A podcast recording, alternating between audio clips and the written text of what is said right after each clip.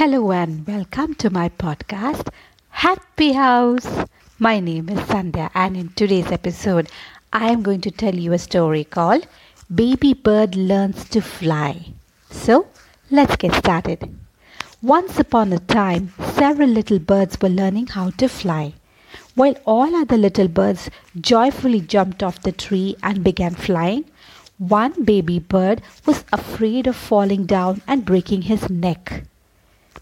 Well, you won't fall, the teacher bird said.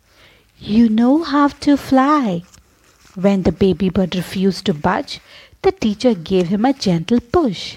At first, the baby bird was shocked, but soon he spread his wings and began to fly.